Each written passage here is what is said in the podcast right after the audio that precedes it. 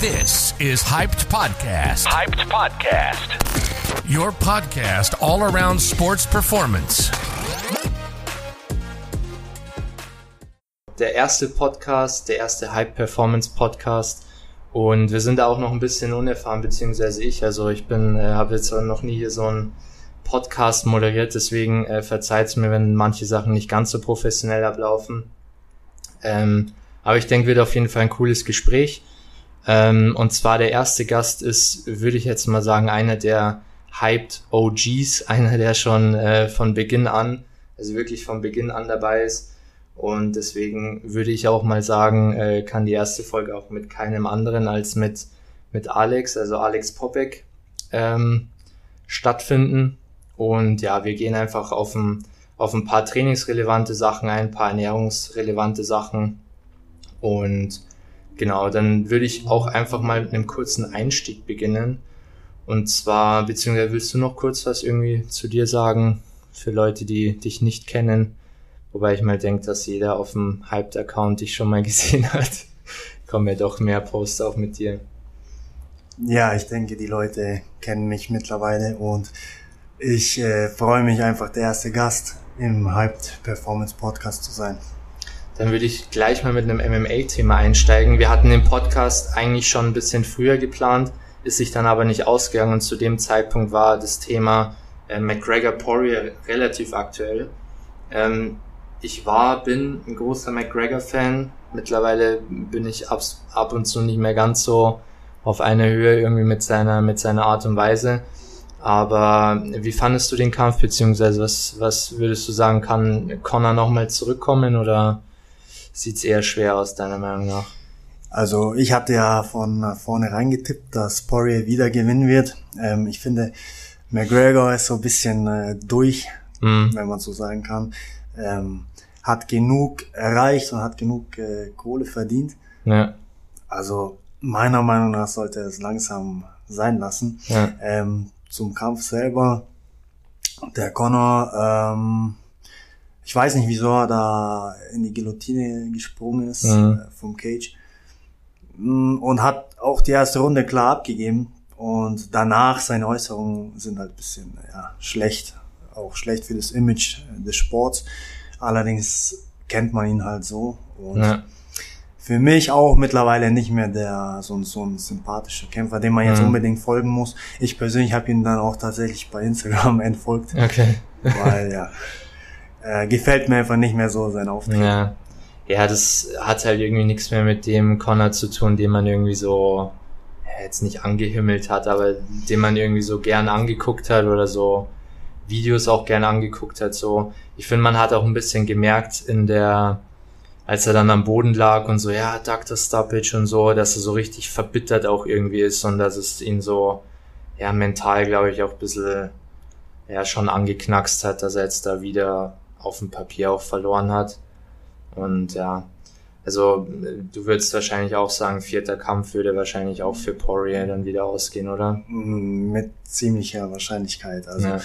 macht auch aus Zuschauersicht wenig Sinn, glaube ich, dass die nochmal gegeneinander kämpfen. Ja, ich glaube zwar, dass der irgendwie, dass Dana das irgendwie noch hinbiegen wird, dass da nochmal einer kommt, aber ja, mal schauen. Ja, er, er stichelt ja zurzeit gegen den Usman, mhm. der McGregor. Ja. Vielleicht kommt da auch ein Kampf zustande. Ja. Wobei ich das, also das würde ich dann tatsächlich schon ein bisschen komisch finden, so, keine Ahnung, im, im Leichtgewicht verlierst du deine Kämpfe, schaffst es nicht bis zum Titelfight und dann kriegst du irgendwie gleich äh, gegen Usman den Titelfight, so wäre irgendwie. Aber gut, würde auch irgendwie zu McGregor, UFC ja. und Dana White passen. so ist es nicht. Dann ähm, fangen wir gleich mal mit den, mit den Hauptthemen an. Ich würde vielleicht noch was äh, Persönliches zu, zu dir fragen, und zwar, wie kamst du zu deinem ja, Kampfnamen Ironside? Also ich glaube, die, ja, die Relation oder die, woher das Ganze kommt, ist relativ klar. Also es gibt ja bei, bei der Serie Vikings den, den Björn Eisenseite und ähm, ja, die Leute, die die Ähnlichkeit noch nicht gesehen haben, sollten es vielleicht mal googeln und äh, mit dir vergleichen. Aber wie bist du da drauf gekommen oder wie kam das, dass das überhaupt aufkam, dieser Vergleich?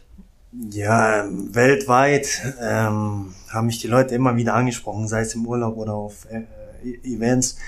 Ja, äh, you know Björn from Vikings und so und äh, you look like him. Und immer wieder, egal wo. Und äh, so hat sich das dann ergeben. Auch über Instagram immer wieder habe ich einfach Nachrichten ja. bekommen. Einfach so Alex, Ironside oder so. Und ja, dann ist so beibehalten einfach. Ja. Ja, ich glaube, so ein Kampfnamen ist auch irgendwie wichtig, dass man den sich nicht so, so selbst auferlegt, sondern dass der irgendwie so, so kommt mit den Leuten. Ist immer ein bisschen komisch, wenn man sich dann irgendwie so, keine Ahnung, man nennt sich irgendwie selbst so den krassesten. Ja, immer ein bisschen, bisschen komischen Vibe irgendwie. Aber so ist auf jeden Fall cool. Du hast auch gesagt, äh, im Urlaub, du warst jetzt auch im Urlaub. Ähm, wie, wie planst du, oder vielleicht erstmal, du hast ja jetzt auch äh, den nächsten Fight schon in der Tasche. Da vielleicht mal kurz noch was drüber erzählen.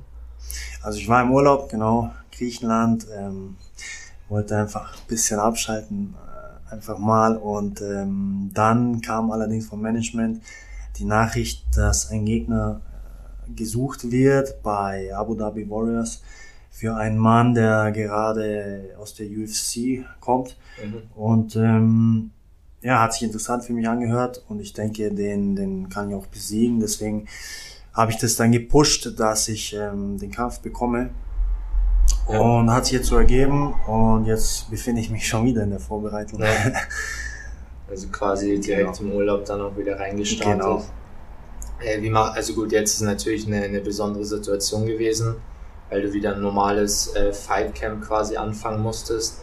Äh, aber wie machst du es generell so im Urlaub? Also suchst du dir dann Gyms oder wo, wie machst du es mit dem Training oder machst du Pause? Also die letzten äh, ja, sieben, acht, neun, zehn Jahre gab es nie einen Urlaub, wo ich gar nicht trainiert habe. Ja.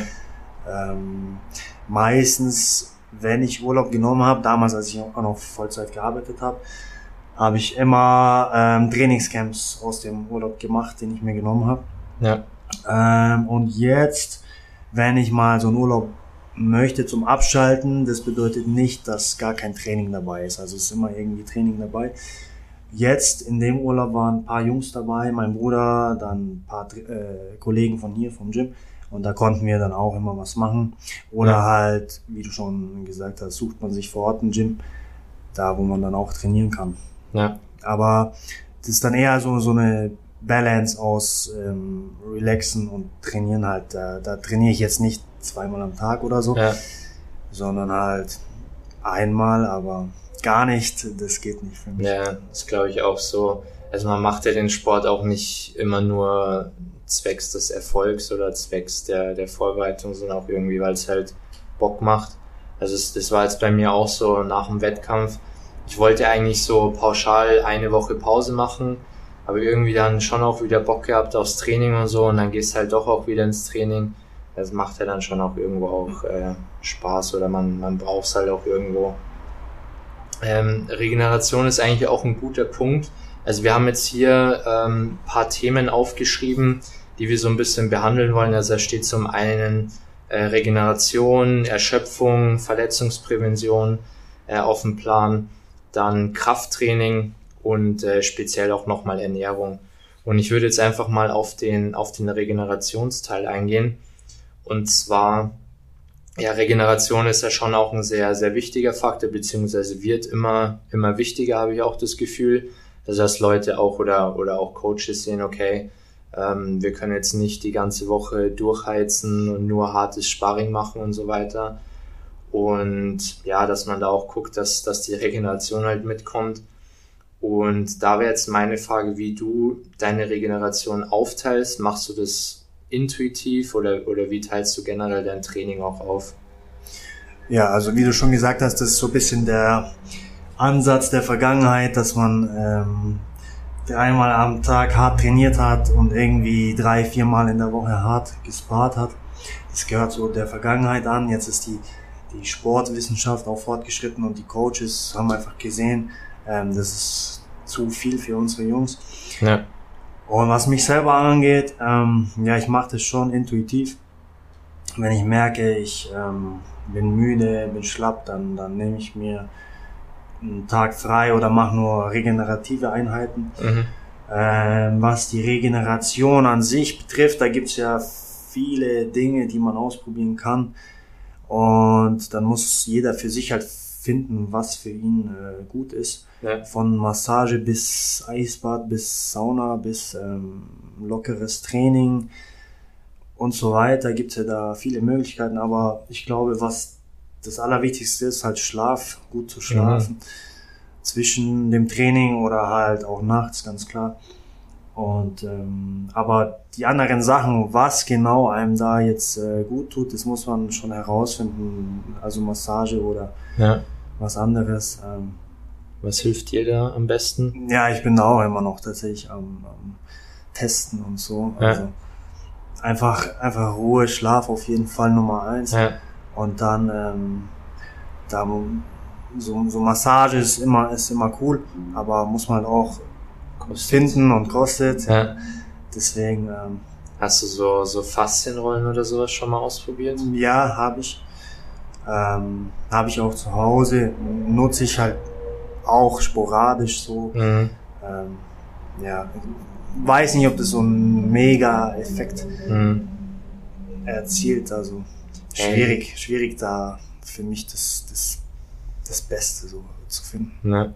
Ja, die, die Faszienrollen finde ich manchmal auch ein bisschen nervig. Also es tut halt schon auch gut weh und es ist auch schon irgendwie ziemlich aufwendig. Und ja, es ist irgendwie so eine klassische Sache, die man dann nicht so, nicht so regelmäßig macht irgendwie. Ja, das ist, der, der Punkt ist auch der, irgendwie, es gibt ja zwei Arten des, des Übertrainings oder des Status der Regeneration, mhm. Sympathikus und Parasympathikus. Und je nachdem, in welchem, in welchen, in welcher Phase sich dein Körper sozusagen befindet, ja. ähm, anhand dessen muss man auch schauen, was ist jetzt richtig für mich, weil wie du sagst, Faszienrolle ist halt sehr stimulierend, mhm.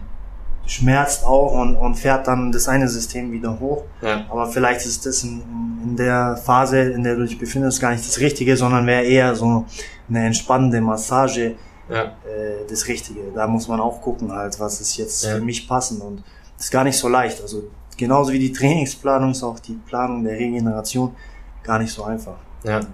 Ja, ich glaube, das ist auch wieder, wieder sehr individuell. Also da kann man auch schwer irgendwie so ein, so ein allgemeines Konzept festlegen.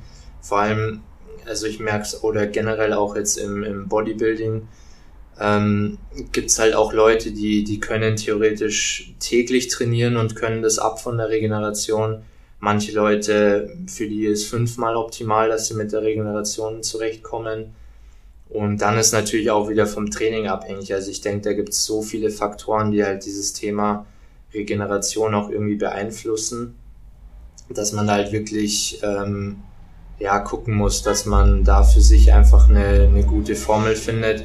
Oder auch sowas wie, keine Ahnung, jetzt Stress außerhalb des Sports ist ja auch so ein Faktor, der dann mal mit reinfließt. Und ja, ich denke da, wie du sagst, da muss jeder irgendwie seine seine eigene Routine äh, finden. Hast du, nimmst du auch bestimmte Supplements für Regeneration oder also eher weniger? Für Regeneration speziell ähm, nicht. Also ich nehme generell jetzt nicht viel, allgemein ja. halt so paar Vitamine, Vitamin C, Vitamin D. Ja. Äh, hyped natürlich, aber das zähle ich eher als Performance Supplement. Ja. Und äh, ja, Magnesium vielleicht so wenn das in diese Kategorie fällt. Aber mhm. ich wüsste jetzt nicht, was ein spezielles äh, Recovery Supplement mhm. ist. Wie ist, äh, wie ist eigentlich bei dir mit Verletzungen so im, im Fightcamp? Also man hört ja immer wieder, ich, ich kann es jetzt selbst nicht beurteilen, weil ich noch nie einen Kampfsport-Fightcamp durchgemacht habe. Aber man hört ja schon immer wieder, dass äh, so ein Camp eigentlich auch immer von Verletzungen irgendwie, ja, dass die halt mitlaufen so. Hast du da immer mal wieder auch was oder hält sich das bei dir in Grenzen? Mm, hält sich echt in Grenzen, wenn dann äh, Kleinigkeiten.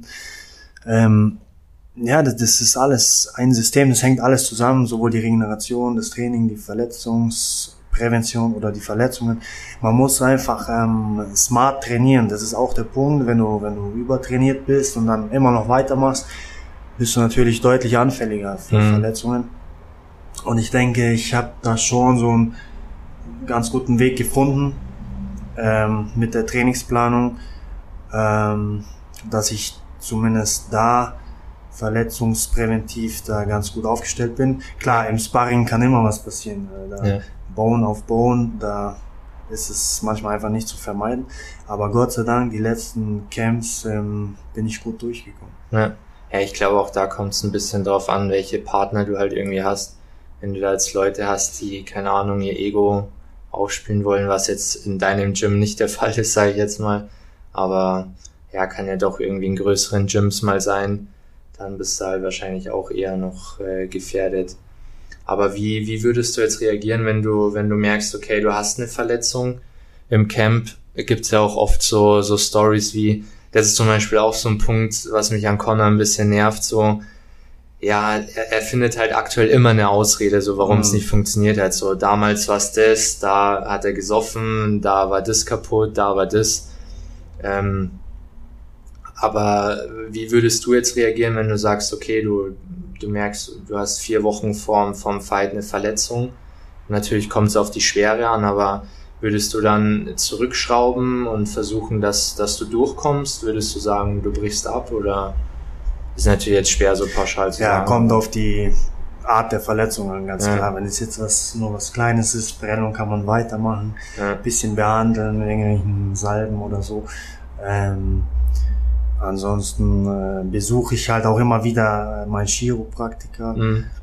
Ähm, wenn, wenn, es jetzt was Schlimmeres ist, dann muss man halt abwägen. Äh, schafft man es jetzt noch durch im Camp und kann man performen oder lässt man es halt lieber sein? Also ja. das ist schwer pauschal zu beantworten. Ja.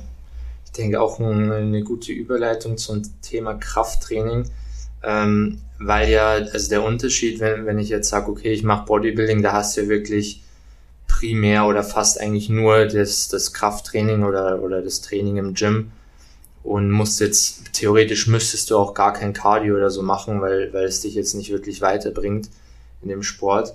Aber im MMA hast du ja doch primär eigentlich das MMA-Training, was jetzt nicht auf Kraft ausgelegt ist. Andererseits hast du natürlich auch Vorteil, wenn du, wenn du gute Kraft hast. Ähm, wie integrierst du das, das Krafttraining in, in deine Woche oder wie oft machst du es vor allem auch? Und ähm, ja, welche, welche oder wie gehst du an das Krafttraining ran? Trainierst du ähm, wirklich auf Kraft, also so im niedrigen Wiederholungsbereich oder auch mal höhere Raps und so weiter? Also mhm. wie, wie gestaltest du da dein Training? Also grundsätzlich will ich sagen, dass Krafttraining für uns als MMA-Sportler sehr wichtig ist. Alleine schon für die Verletzungsprävention wieder. Mhm. Der Körper ist einfach robuster und ähm, man fällt ja auch immer wieder Takedowns, man ist im Clinch, man crasht aneinander sozusagen und da muss der Körper einfach robust sein. Die, die Knochen werden ja auch gestärkt, Bänder, Sehnen, alles durch Krafttraining. Ja. Deswegen grundsätzlich ähm, finde ich Krafttraining schon wichtig für uns und ähm, ich versuche schon zweimal auf jeden Fall die Woche ähm, Kraft zu trainieren. Klappt nicht immer, weil ich halt ja. auch viel Kampfsporttraining habe. Ähm, äh, so 90 Prozent des Trainings sollten schon so spezifisch sein, würde ich sagen. Ähm, dazu kommt ja dann auch noch äh, Laufen oder andere mhm. Ausdauertrainings. Ähm, und wenn ich Kraft trainiere, dann auf jeden Fall immer ganz Körper. Ist jetzt nicht so wie bei euch beim Bodybuilding, ja. dass man hier drei verschiedene Übungen für Bizeps macht, ja. ja. Ähm, Grundübungen halt einfach wie Squats, Deadlift, äh, Bench Press, äh, Ziehen und so weiter, Core, die ganzen Geschichten. Ähm, also Grundübungen. Grundübungen, genau. Und je nach Phase, in der man sich befindet, hat man halt verschiedenen Fokus. Mhm. Also mal hat man eine Kraftphase dann vor dem Kampf. Normalerweise geht's eher in die Explosivkraft. Mhm. Und außerhalb vom Fightcamp kann man dann schon auch mal so ein bisschen auf Muskelaufbau trainieren. Ja. Ja, also das variiert immer. Du machst auch relativ viel mit Bändern, oder? Also so, so Widerstandsbänder. Ja, auch. Aber auch zum Teil so, so Punches mit den Bändern für die mhm. Explosivkraft. Ähm, aber einfach auch um, ja, für die Schultern ist es ziemlich gut, so mhm. Schultergürtel zu, zu stärken und die, die Rotatoren auch für, für Warm-up nutze ich die, die Bänder zum Beispiel. Mhm. Im, in welchem Wiederholungsbereich trainierst du dann meistens? Das wieder je nach Phase, also bei, okay. bei der Kraftphase natürlich dann drei bis fünf oder so. Ja. Dann, wenn man ähm, außerhalb vom Fightcamp kann man schon mal höher gehen. Und bei den, bei den Explosivkraftsachen ist natürlich auch eher im, im niedrigeren Wiederholungsbereich. Ja. ja. Weil du auch gesagt hast, Ausdauereinheiten, wie baust, wie baust du die in deinen, deinen Trainingsplan also, mit ein? Ja. Aktuell ähm, gehe ich so dreimal die Woche noch zusätzlich laufen, einfach um so einen Ausgleich zu, zu haben zu dem ganzen Kampfsporttraining, weil das Kampfsporttraining ist immer intensiv, immer mhm. auch explosiv, schnell und so. Und einfach um von, vom System her so einen Ausgleich zu haben, bisschen darunter zu, zu kommen, ja. gehe ich da ähm, jetzt so dreimal die Woche noch zusätzlich laufen, fördert die, die aerobe Ausdauer, die dann so einen Ausgleich schafft zu dem ganzen eher anaeroben, was wir halt im Kampfsport dann, dann ja. Ja. Aber ähm, also aktuell mache ich jetzt nicht noch zusätzlich Sprints oder so, weil dann sind wir wieder bei dem Thema Regeneration. Das ist dann einfach too much insgesamt. Ja. Zu viel Stress für den Körper, zu viel Stress für, für die Muskulatur, das ganze System.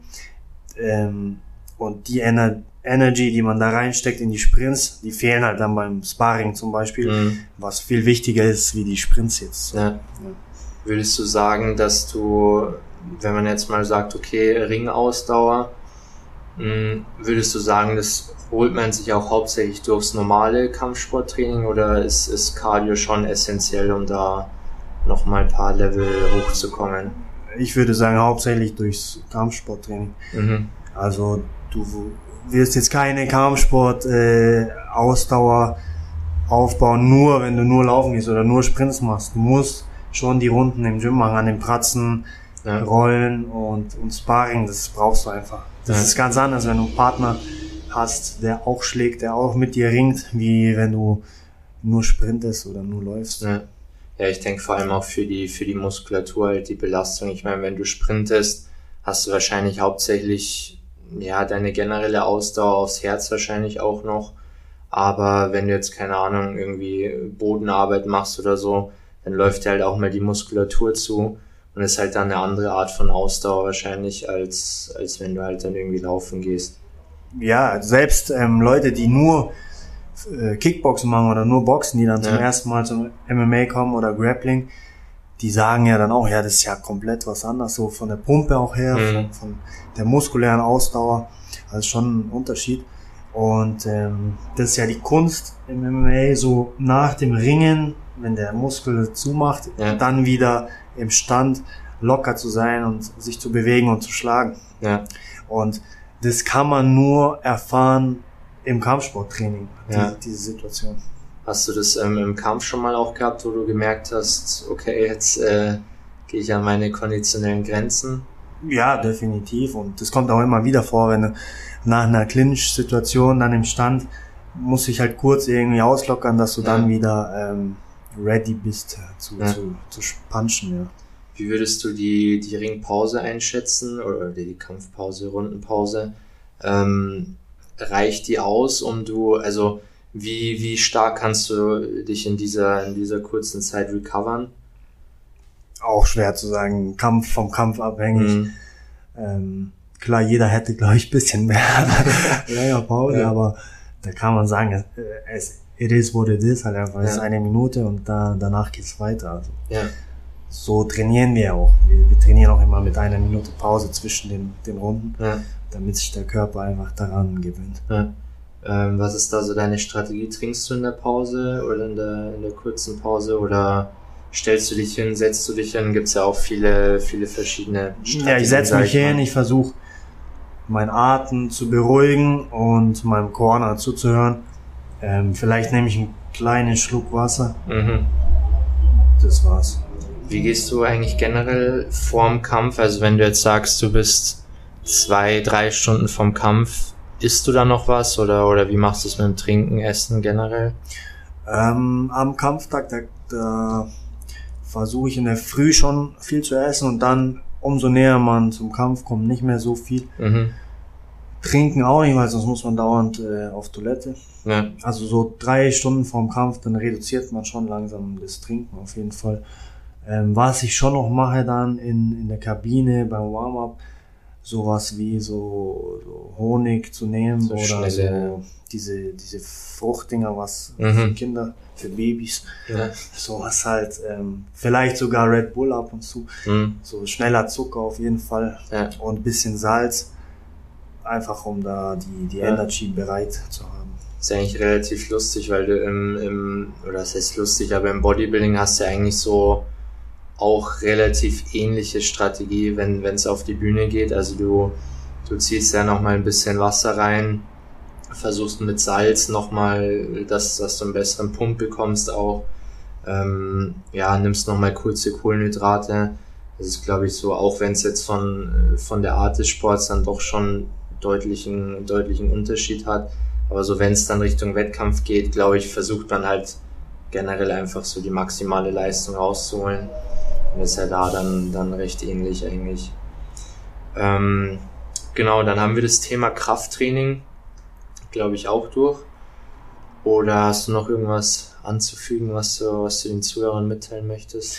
Ähm, ja, nochmal, einfach allen, die MMA oder auch Kickboxen oder nur Grappling machen, ist egal. Krafttraining ist wichtig, aber sollte halt nie den Hauptbestandteil eures Trainings haben.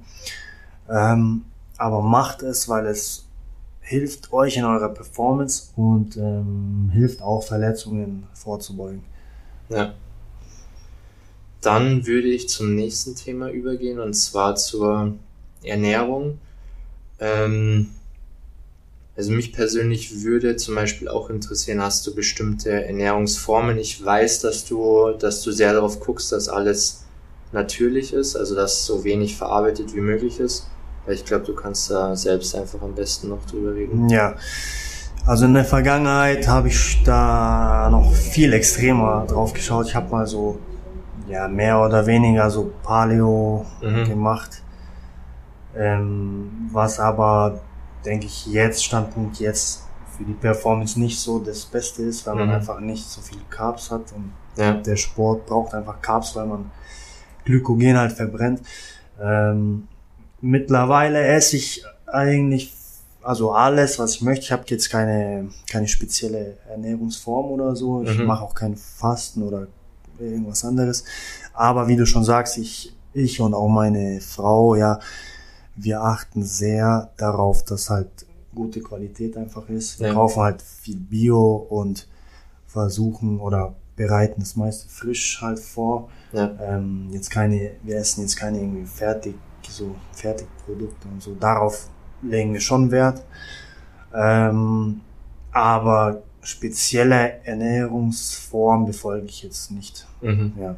Hast du so eine bestimmte Auswahl an Lebensmitteln, die es immer bei dir gibt? Also jetzt zum Beispiel bei mir kann ich sagen, ich habe eigentlich immer, wenn ich jetzt meine Mahlzeiten anschaue, habe ich eigentlich immer eine, eine Kohlenhydratquelle, meistens Reis oder Nudeln. Dann habe ich eigentlich immer noch Gemüse dabei und irgendeine Eiweißquelle, je nachdem. Entweder ja, Fleisch oder Shake oder je nachdem. Hast mhm. du da so eine bestimmte Auswahl an Lebensmitteln? Also es ist schon auch ähnlich. Meistens Reis mit, mit Fleisch und oder halt Ei ja. und Nudeln. Also auch sehr, sehr ähnlich wie, wie bei dir eigentlich. Ja. Zwischendrin kann auch mal, mal ein Shake sein, was ich gerne mache, halt alles in den Mixer rein mit Beeren, Banane, mhm. Vanille Whey und bisschen Milch und Zimt, Honig, sowas halt ja. dann zwischendurch mal. In der Früh esse ich auch mal ganz ehrlich so Honigbrot oder so, was ja. einfach geil ist. Ähm, oder halt Hüttenkäse mit Müsli. Also ja. Ist schon immer auch ähnlich, immer Kohlenhydrate mit, mit Eiweiß. Ähm, Gemüse nicht so viel, weil, also mir schmeckt es, aber es ist irgendwie voll viel Arbeit, immer alles zu, zu schnibbeln und so. Ja. Habe ich früher auch viel gemacht, jetzt nicht mehr so. Ja. Ähm, ja, ob das jetzt besser ist oder nicht, weiß ich nicht. Ja. Ja. Ähm, ich glaube, so, so was auch sich entwickelt hat oder was jetzt auch mittlerweile so präsent ist, Früher gab es schon mehr Leute, die sich auch im, im Leistungssport äh, kohlenhydratarm ernährt haben. Ich habe das Gefühl, dass das auch so ein bisschen angekommen ist, sage ich jetzt mal, dass äh, eine High-Carb-Ernährung schon auch ja, wichtig auch für, für die Leistung ist oder für die körperliche Performance. Und gab es da gerne, also im Bodybuilding gab es schon einen starken Trend, so dass auch viele Leute Low Carb gemacht haben. Gab es das im, im Kampfsport auch oder war da eigentlich schon, oder ich habe ein bisschen das Gefühl auch, dass im Kampfsport nicht so ganz so sehr auf die Ernährung geguckt mhm. wird. Also ich glaube allgemein im Kampfsport wird nur während des Weightcuts auf die Ernährung mhm. geachtet. Die meisten essen, was sie wollen. Ja. So Eis, Pizza, esse ich auch mal. Ne? Ja, ja. Ähm, und da gab es jetzt keinen speziellen Trend im Kampfsport, aber so grundsätzlich jetzt auch immer noch kriegt man schon immer mit, so der probiert jetzt Keto oder der macht jetzt mhm. hier dieses intermittierende Fasten. Also da ist immer noch so ein, so ein kleiner Trend.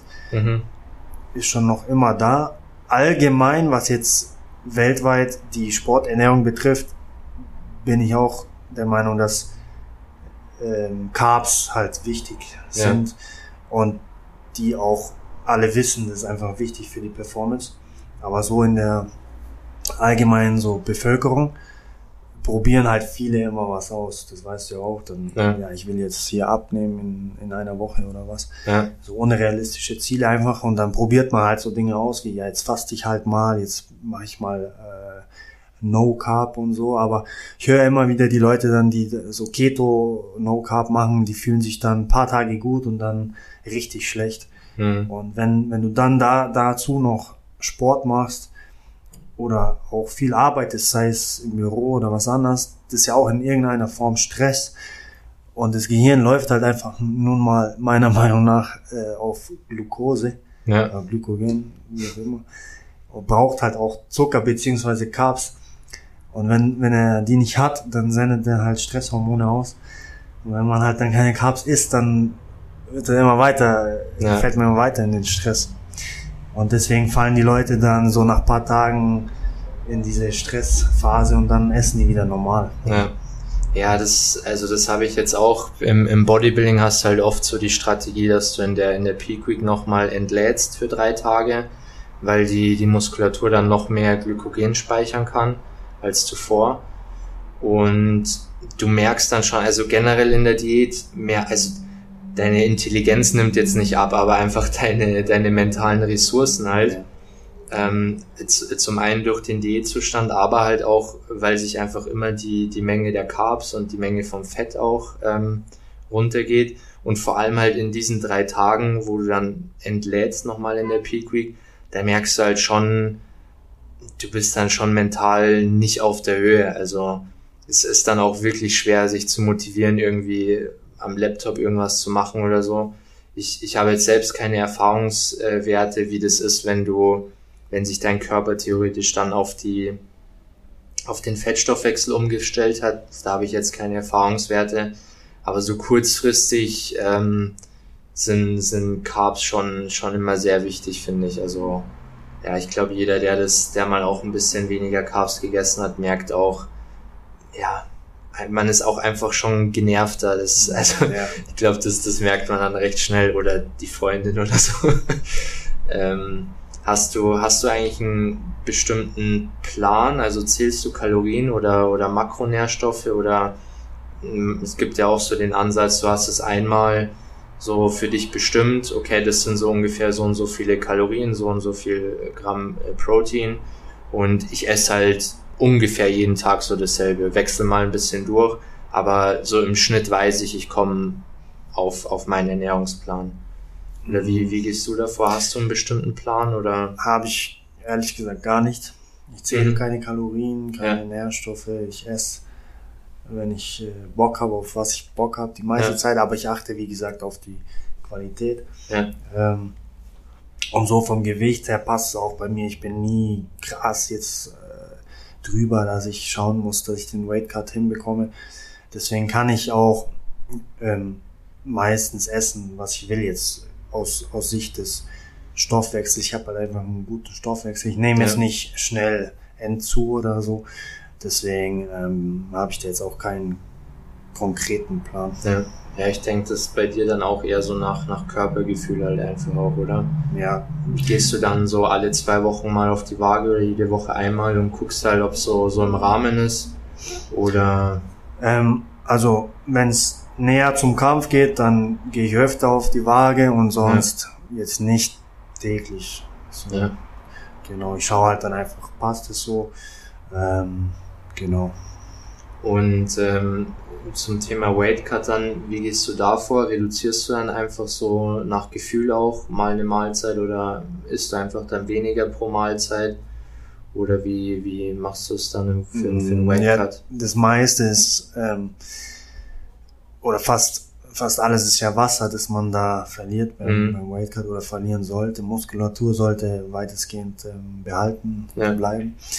Und ich habe jetzt nicht so viel äh, Gewicht zu cutten, deshalb muss, muss ich da gar nicht mal so viel ändern, was Essen betrifft, sondern ich trinke halt dann einfach ähm, ein paar Tage richtig viel. Mhm. Das spült dann sozusagen den Körper durch und dann am Tag vor der Waage, also so 15, 16 Stunden, hört man dann auf zu trinken und ähm, man scheidet aber weiter aus. Ja. Und so kommt dann der Gewichtsverlust oder Wasserverlust zustande.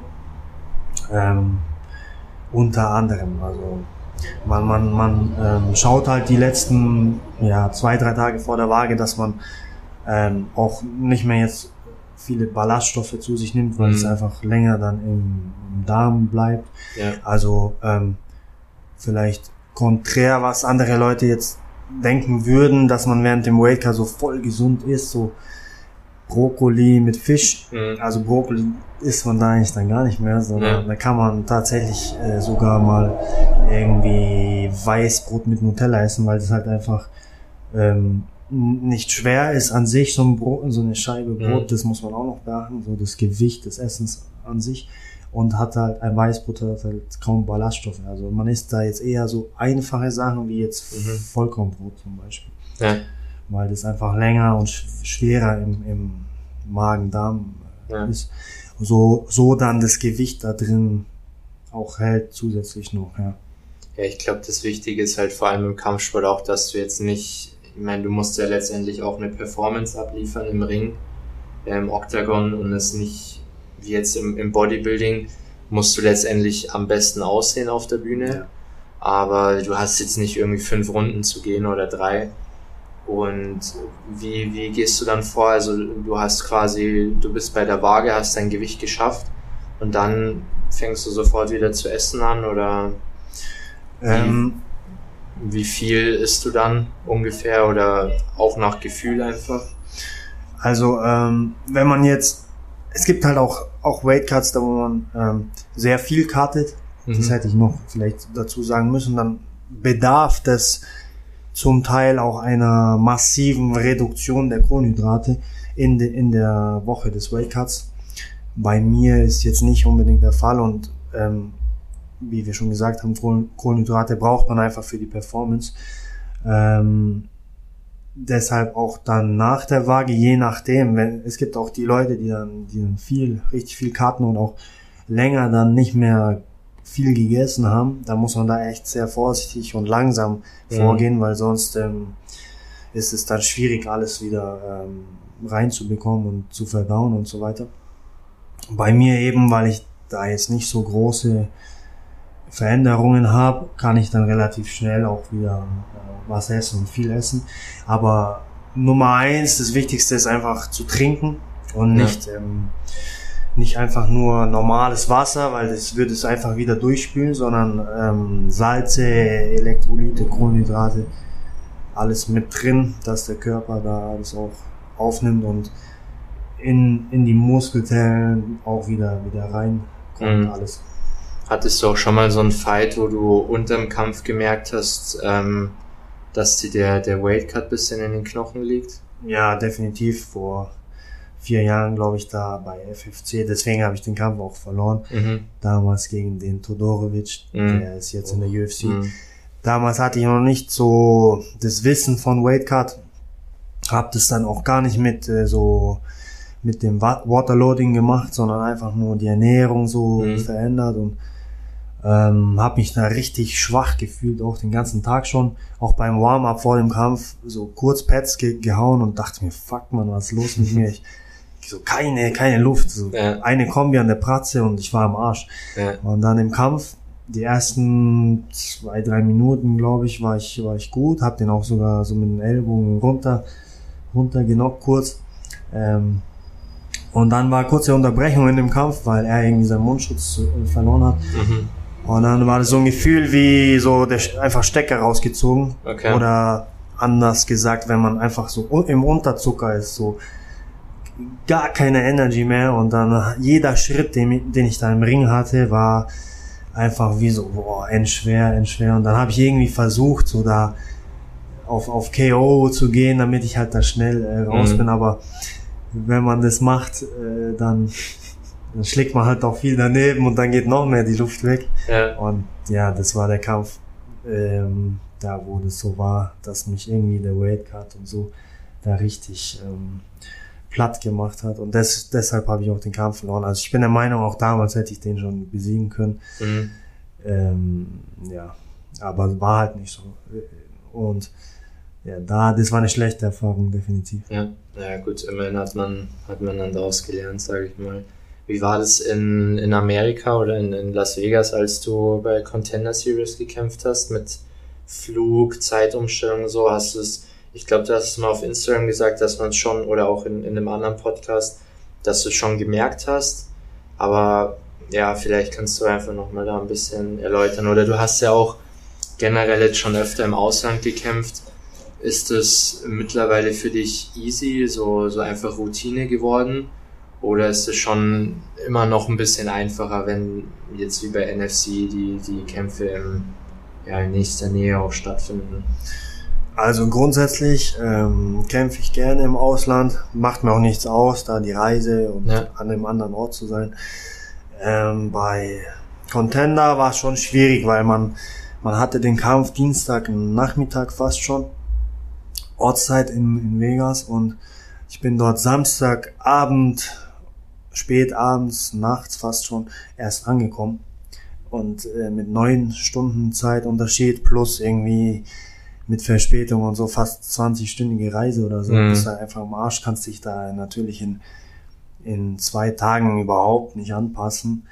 Und ähm, ich habe so im Nachhinein äh, gar nicht gecheckt, dass ich da wirklich da bin und da mhm. überhaupt da teilnehme und ja, da, da ist man du oder die Hörer da jetzt draußen kennen es vielleicht, wenn, wenn ihr im Urlaub seid, auch in die andere Richtung nach Asien oder so, da hat man ja dann auch sechs Stunden oder noch mehr Zeitunterschied oder Amerika.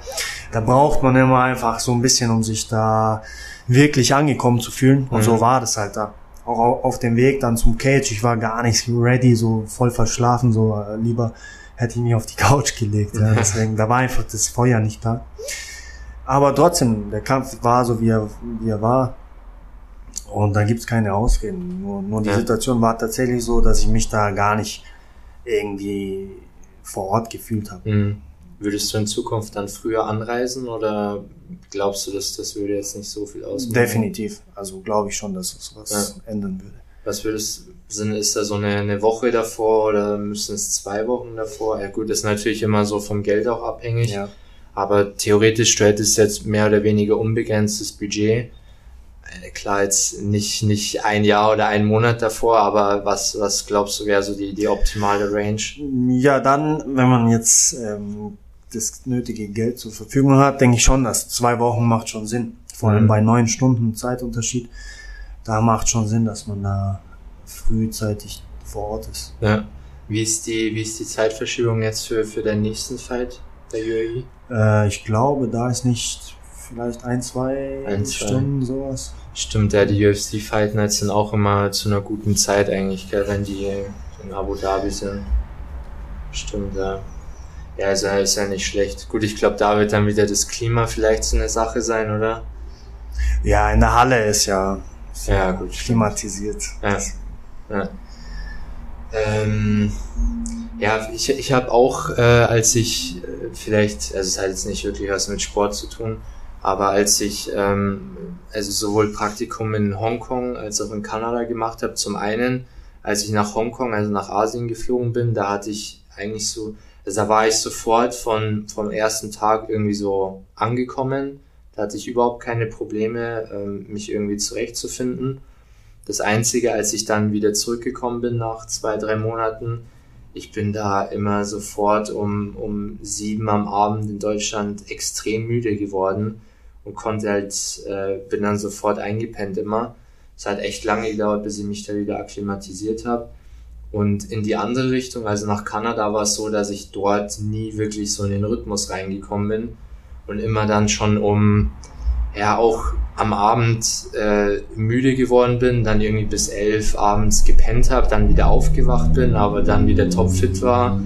Und aber als ich dann wieder zurück nach Deutschland kam, war es so komplett normal irgendwie. Also ich glaube, das ist auch immer sowohl von der Richtung abhängig als auch irgendwie so von den Umständen oder von der von der Person selbst. Genau. Dann würde ich sagen, sind wir mit der, sind wir eh bisschen von der Ernährung abgekommen. Aber sind wir, glaube ich, so mit den, mit den Hauptthemen, denke ich mal, ganz gut durch. Ähm, ja, wir werden auch definitiv öfter noch mal einen Podcast äh, zusammen machen.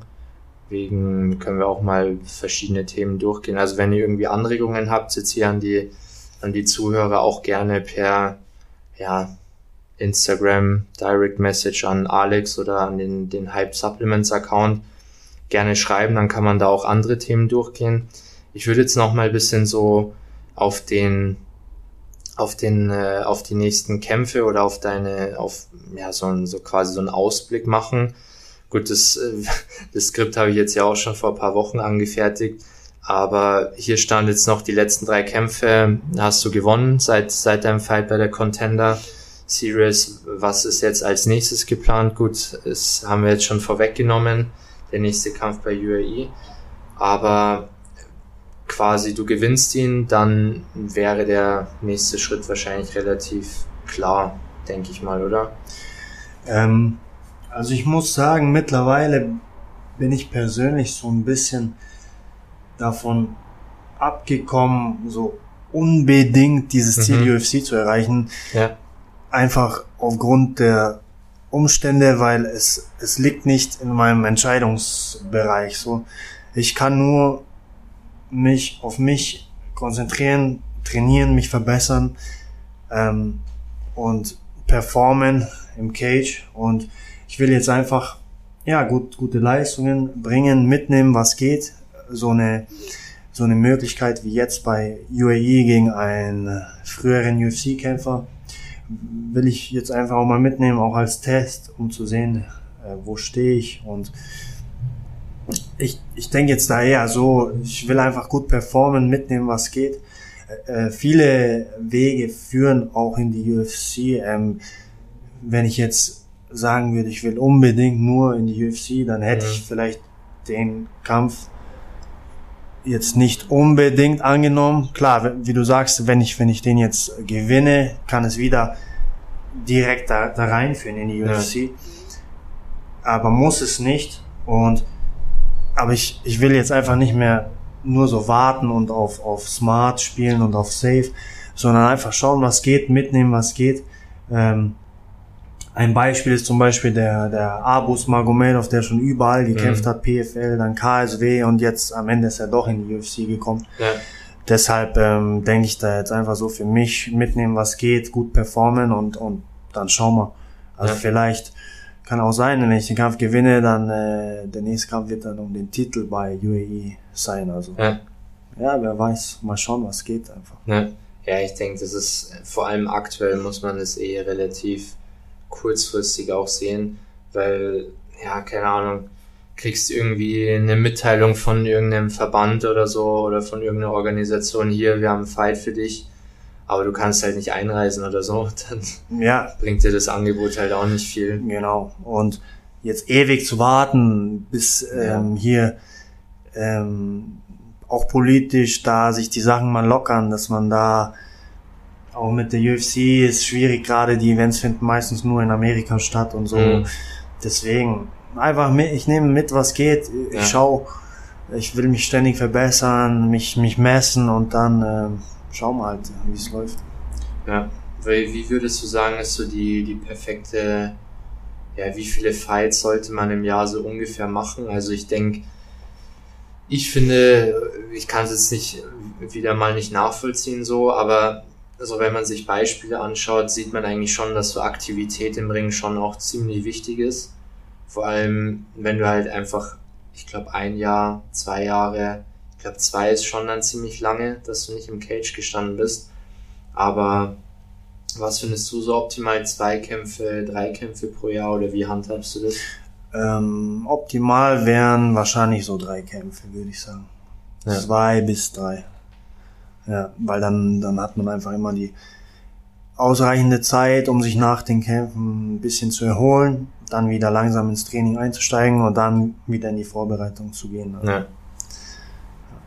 Was ist dir, was ist dir bei deiner Karriere oder ja, was ist dir generell beim Sport wichtig? Also ich glaube, es gibt da verschiedene Motivationen auch bei dem Sport, die einen machen es wegen Geld, wegen Ruhm oder also bei mir zum Beispiel ist es einfach so, ich, ich, ich liebe diesen, diesen Wettkampfgedanken, also so halt einfach auf, auf hohem Niveau sich messen. Und ich glaube, jetzt, also jetzt zum Beispiel bei mir wäre es auch so, wenn es jetzt nicht Bodybuilding wäre, sondern ich irgendwie einen anderen Sport machen würde, würde ich das genauso gern auf einem, auf einem höheren Level machen wollen. Einfach um diesen, ja, diese, diese sportliche Performance irgendwie aus mir rauszuholen. Aber was sind so deine größten Punkte deiner Karriere? Also um was, was geht's dir quasi? Ja, ähnlich wie bei dir. Also ich habe den Sport für mich selbst angefangen und das ist auch immer noch äh, so. Das heißt, ich will einfach mich stetig verbessern und so der Beste werden, der ich jetzt sein kann. Ja. Weder für, weder für Ruhm noch für andere Leute ansehen, das juckt mich alles nicht. Mhm. Einfach nur für mich selber und dann halt so ein sehr hohes Level erreichen, weil dann kann ich mir selbst sagen, ich habe alles dafür getan und ich habe es selbst geschafft. So darum, darum geht's ja. eigentlich. Ich glaube, so das mit Ruhm und Anerkennung, das, das ist hauptsächlich auch so ein Ding, dass man am Anfang so ein bisschen cool findet, sage ich jetzt mal. Also ich kann es von mir sagen, wenn du jetzt anfängst zu trainieren und du siehst halt, okay, es, es, die Muskulatur wächst und so, findest du es ganz cool, wenn du so Anerkennung bekommst, auch im Gym oder Leute sagen, hey, hast gut aufgebaut oder so. Aber je länger du das machst oder je länger du halt so fokussiert auf die, auf die Performance bist, desto mehr egal sind dir eigentlich so, ja, Meinungen von außen oder so Anerkennung von außen. Du bist dann eigentlich nur so in, in deinem, ja, Kosmos ja. drinnen und willst halt irgendwie so das, das Maximum aus dir rausholen. Und ich glaube, je länger du dann irgendwie dabei bist, desto weniger gibst du dann auch irgendwie auf so, so Anerkennung.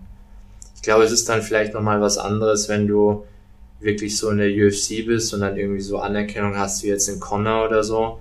Ich glaube, das ist dann schon nochmal was anderes. Aber so, ja, glaube ich, ist es auch nicht, nicht ganz das Richtige, wenn man jetzt nur nach, nach Ruhm strebt. Aber gut, das muss natürlich auch jeder für sich selbst wissen. Ja, klar, definitiv. Und jetzt ähm, bin ich auch noch zusätzlich natürlich hier ähm, mit dem Gym beschäftigt und ja. an dem Punkt, wo ich den Sport lange mache und so und jetzt einfach auch was weiter weitergeben möchte an die nächste Generation sozusagen und ja. das ganze Wissen äh, vermitteln, was ich über all die Jahre und all die Orte, wo, wo ich trainiert habe, mitgenommen habe, da jetzt einfach hier eine neue neue Truppe sozusagen aufbauen. Ja. Das äh, gehört dann auch noch mit dazu, dass man das Erlebte und das Gelernte weitergibt. Halt, ja. Holst du dir auch so ein, so ein paar Leute dann aus der Region, wo du sagst, hey, die, die haben Potenzial irgendwie, komm mal vorbei ins Gym oder so, oder, oder kommt es so von selbst, dass die Leute dann irgendwie aufmerksam mehr werden und vorbeikommen?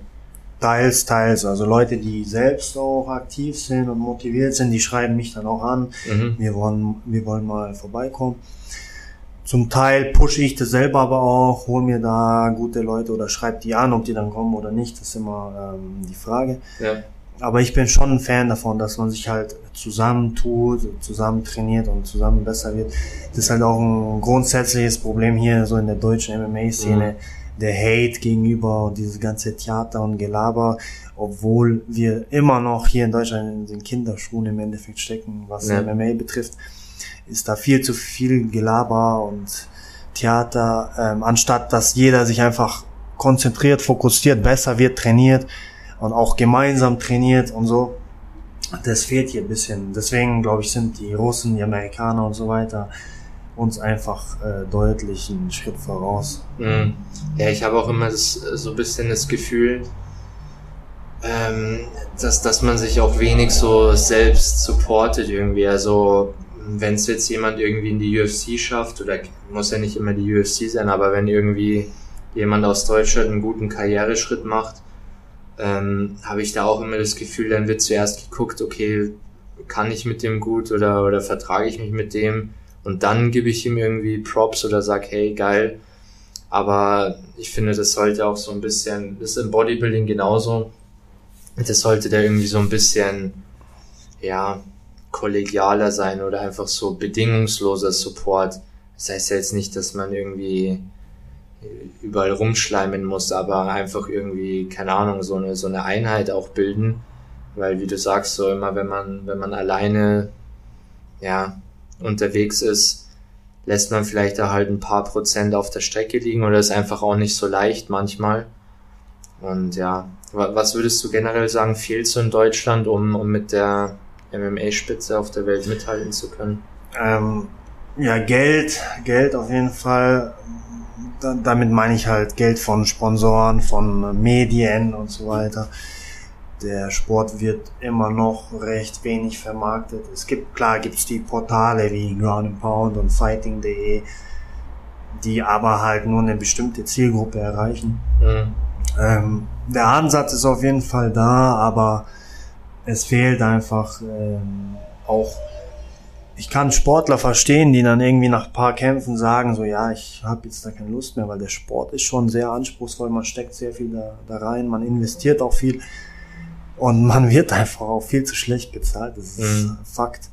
Ähm, da fehlt auch das Geld, also die Bezahlung für die Sportler und generell die Vermarktung, die Sponsoren, ähm, einfach das Finanzielle. Da, da ist äh, Russland, Polen, USA halt einfach viel stärker mhm. aufgestellt.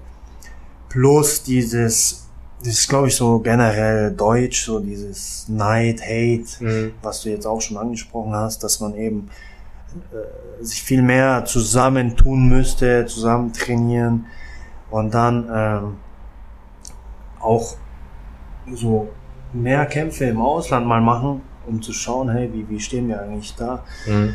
Und sich darauf halt mit anderen Teams oder anderen Jungs zusammen vorbereiten. Wieso muss man immer ähm, sich hier anfeinden mit den anderen Gyms und dann bei den Events in Deutschland gegen die anderen kämpfen so. Mhm. Klar, gehört auch dazu, ist auch normal.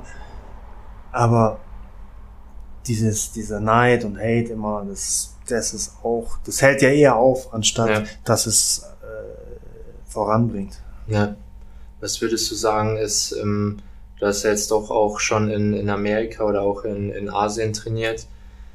Was sind da so die, die Trainingsunterschiede im Vergleich zu Deutschland oder sind da kaum noch Unterschiede mittlerweile? Vom Training an sich ähm, wenig Unterschiede, würde ich sagen. Ähm, in, in Thailand zum Beispiel, bei Phuket Top Team, der MMA Wrestling Coach war ja auch ein Amerikaner. Mhm. Da war das Training schon mehr auf MMA, Grappling, Ground and Pound so fokussiert. Mhm. MMA fokussierter. Und hier ist schon noch zum Teil, dass man das noch zu viel splittet. So. Mhm. Also es gibt Jungs, die sehr gut im Grappling sind, können aber keine Takedowns oder mhm. können dann nicht gescheit boxen und so. Das will ich damit sagen. Oder gute Kickboxer, die dann äh, vom Rücken nicht wissen, wie sie wieder back to the feet kommen und so. Das wird mhm. da vernachlässigt so ein bisschen. Und in, in Amerika oder Russland denke ich auch, da wird gleich von Anfang an so ein MMA-Approach im Training äh, gebracht, ja. Ja, ja ich glaube, da haben wir die, die deutsche MMA-Szene echt gut zusammengefasst.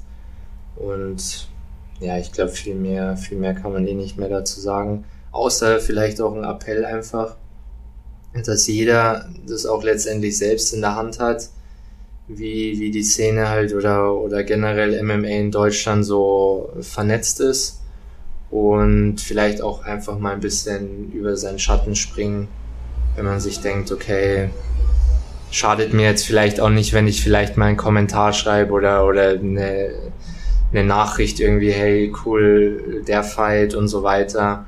Das ähm, ja, bringt schon irgendwas fürs, fürs Zusammengehörigkeitsgefühl und vor allem auch innerhalb der, der Städte, finde ich, sollte man sich schon auch supporten. Ich glaube, hier in München ist auch so ein bisschen angespannt, glaube ich, oder so zwischen den Gyms, habe ich das Gefühl. Ja, schon zum Teil. Also ja. wir haben ja auch Jungs, die hier regelmäßig herkommen von mhm. anderen Gyms, da gibt's keine, natürlich keine Spannungen. Ja. Die sind aber auch offen und trainieren halt gerne mit anderen Leuten. Mhm. Dann gibt's aber wieder Gyms, die halt, äh, ja, ich, ich sag's jetzt einfach, Ego-Probleme halt haben, mhm. die halt dann, ja, wir machen unser Ding und äh, von uns trainiert keiner da bei den anderen Gyms und so. Ja. Das, ja, muss halt nicht sein. Vor allem in München haben wir eigentlich schon relativ viele MMA-Gyms, finde ich jetzt. Also ich, mhm. ich weiß jetzt nicht, wie es in, im Vergleich zu anderen Großstädten ist, aber so bei uns im Landkreis oder so gibt's weit und breit kein einziges. Ja, ähm, viele nennen sich halt MMA-Gym, aber sind kein wirkliches MMA-Gym. Das ist eigentlich in München, ich, ja, es gibt nicht viele MMA-Gyms. So auf dem Papier ja, aber so in der Realität dann äh, äh, nicht. Ja, okay. Ja, aber da wäre es halt auch cool, wenn sich, wenn sich die in, innerhalb der Städte einfach die Gyms ein bisschen mehr zusammentun. Ich meine, ja, kann man halt mal ein paar Fighter rüberschicken, dann schickt das andere Gym mal ein paar rüber und so. Ja, da, da profitiert äh, ja nur jeder davon. Ja, ja.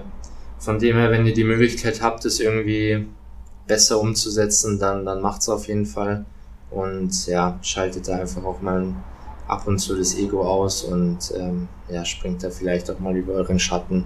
Weil sonst wird's wird's tatsächlich schwer für, für MMA in Deutschland, wenn, wenn das keine so eine, ja, so eine große Gemeinschaft wird. Weil einzelne, einzelne Leute oder einzelne Gyms können halt dann wenig bewegen. Und ja, es bringt dann auch nicht wirklich viel, wenn halt ein Fighter mehr in der UFC ist oder so. ist dann halt ein Tropfen auf dem heißen Stein. Von dem her, ja, tut das, was, was ihr tun könnt, um, um MMA größer zu machen in Deutschland. Dann äh, würde ich sagen, sind wir auch mit den, jetzt bin ich wieder ein bisschen abgeschweift mit den Fragen, aber ich würde jetzt noch auf ein paar Zuschauerfragen eingehen zum Schluss und dann sind wir auch schon durch mit dem Podcast, für heute jedenfalls.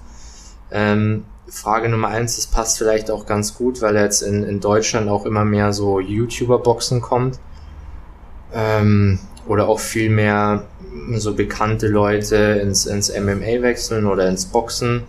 Was hältst du generell von YouTube-Boxen, sage ich jetzt mal, also so Jake Paul, Logan Paul und so weiter?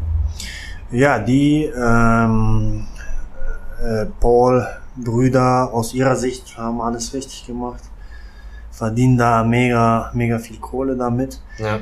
Da kann man eigentlich nichts Schlechtes jetzt dazu sagen, wenn wenn ihr jetzt in der Situation seid, werdet ihr auch äh, froh, damit so viel Kohle zu verdienen mit, mit einem Sport, ja. Ja, ähm, ja so, so beurteile ich das jetzt. Ja. Also ich, ich ziehe mir die Fights jetzt ehrlich gesagt nicht rein, weil mich das nicht interessiert, aber mhm. aus deren Sicht haben die alles richtig gemacht.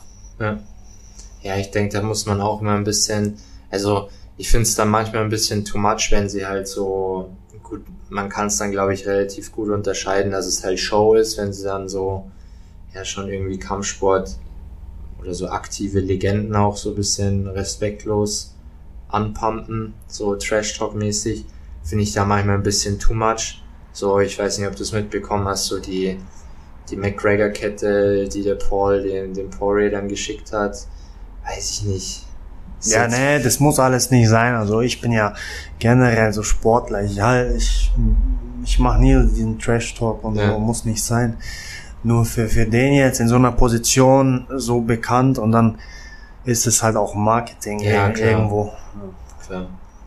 Aber so ja, ich meine, wenn, wenn die Leute das gucken und so weiter, dann besteht absolut kein Grund, das nicht zu machen. Oder wie du sagst, glaube, jeder von uns, der in derselben Position wäre, wird genauso die, die Fights machen. Von dem her, ähm, wer ist aktuell dein Lieblingsfighter in der UFC und warum? Aktuell echt, echt schwierig. Also ich glaube, Lieblingsfighter ist ein bisschen schwer, wenn man auf dem Level ist, wie du bist. Da hat man jetzt, glaube ich, nicht mehr so eine Person, die man jetzt so Poster ja. aufhängt oder so. Also Hero war halt immer so GSP, mhm. also George St. Pierre, einfach von seiner Art und von seiner Herangehensweise, ja. vom Training und so, wie er sich gegeben hat. Ähm, einfach so ein True Martial Artist. Mhm. Und jetzt aktuell, ja, gibt viele gute Fighter, also echt, echt schwer sozusagen. Von welchen schaust du dir ein paar Techniken ab? Mm, auch kein, kein speziellen. Techniken hole ich mir von überall. Mhm. Techniken kann man sich auch hier von, zum Beispiel von einem Beginner holen. So. Mhm. Man, man kann von jedem irgendwas lernen. Ähm, ja, also da gibt's jetzt echt keinen speziellen, äh, wo ich mir jetzt äh, Dinge abschaue. Wer halt sehr, sehr abgeklärt ist, sehr, sehr gut, ist halt Adesanya zum Beispiel, mhm. sehr, sehr guter Fighter. Ähm, gibt, gibt viele starke Jungs jetzt, also da kann ich keinen herausnehmen. Ja. Dann äh, noch eine Frage zur, zur UFC oder indirekt zur UFC. Ähm, bei der Contender Series, ich glaube, du hast Dana White nur kurz gesehen, oder? Ich habe ihn so persönlich tatsächlich gar nicht gesehen. Ah, okay. Weil hier war, hier war eine Frage, ähm, ob Dana White eine besondere Aura hat oder so eine, gibt ja so ein bisschen, dass man, ja, dass Leute so eine besondere Energy versprühen. Aber gut, ist dann, ist dann wahrscheinlich hinfällig, wenn du ihn nicht gesehen hast. Vielleicht eine, eine Frage von mir noch, wie ist es für dich, wenn du jetzt, ähm, also du hast ja gegen, gegen Jamal Hill bei der Contender Series gekämpft, wie war es für dich die, die ersten Male, als er in der UFC gekämpft hat und auch gewonnen hat, als du es angeschaut hast? War das so, hast du dich geärgert oder hast du dir, oder was, was hast du da so gefühlt, sage ich jetzt mal? Ähm, das hat einfach bestätigt, dass der Junge halt sehr stark ist. Mhm. So. Und dass ich weiß, ich habe ähm, gegen einen Mann gekämpft, der jetzt in der Top 15 der UFC ist, unter nicht optimalen Umständen, auch in der ersten Runde vielleicht sogar, ja, war eine ausgeglichene Runde auf jeden mhm. Fall. Ähm, ja, das zeigt einfach das, dass der ein starker, starker Mann ist. Das hat sich dann bestätigt in der UFC. Und sonst habe ich da keine emotionalen Gefühle dazu. Ne. Hat sich äh, in deinem Mindset irgendwie nochmal was verändert seitdem oder hast du da irgendwas mitgenommen. Also gut, es war jetzt keine irgendwie einschneidende Niederlage oder so. Aber hast du seitdem nochmal äh, was verändert auch? So Richtung Mindset oder nochmal was mitgenommen? Ähm, Richtung Mindset nicht, aber im, die ganze Trainingsgestaltung, Trainingsprozess, Krafttraining und so weiter, da schon. Das, das ist aber ein dauerhafter Prozess. Und Mindset äh, für den speziell jetzt wegen diesem Kampf eigentlich so nicht. Ja, ja. ist wahrscheinlich auch eher so ein Langzeitprozess und jetzt nicht von, von einem ja. Kampf abhängig.